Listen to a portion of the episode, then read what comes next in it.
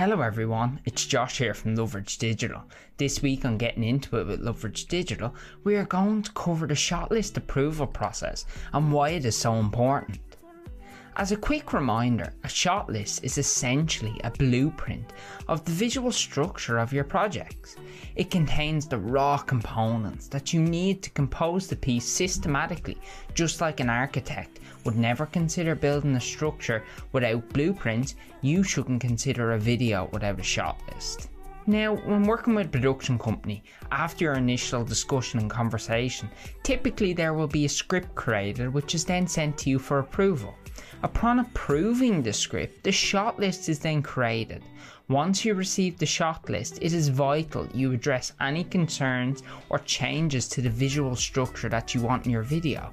Otherwise, your idea that you would like included in the video will not be included without reshooting the video or additional work from the production company's end.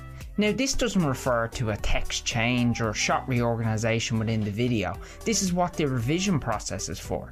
This typically is alluding to a major or structural change in the video, such as requesting new shot types that were never included in the shot list and would need to be reshot or changing the genre and style of the video after the fact. These changes require in most cases a new shoot day to be reorganised, or even a full reshoot of the piece. Now, as I'm sure you can imagine, this is not ideal at all, which is why the pre production process takes place.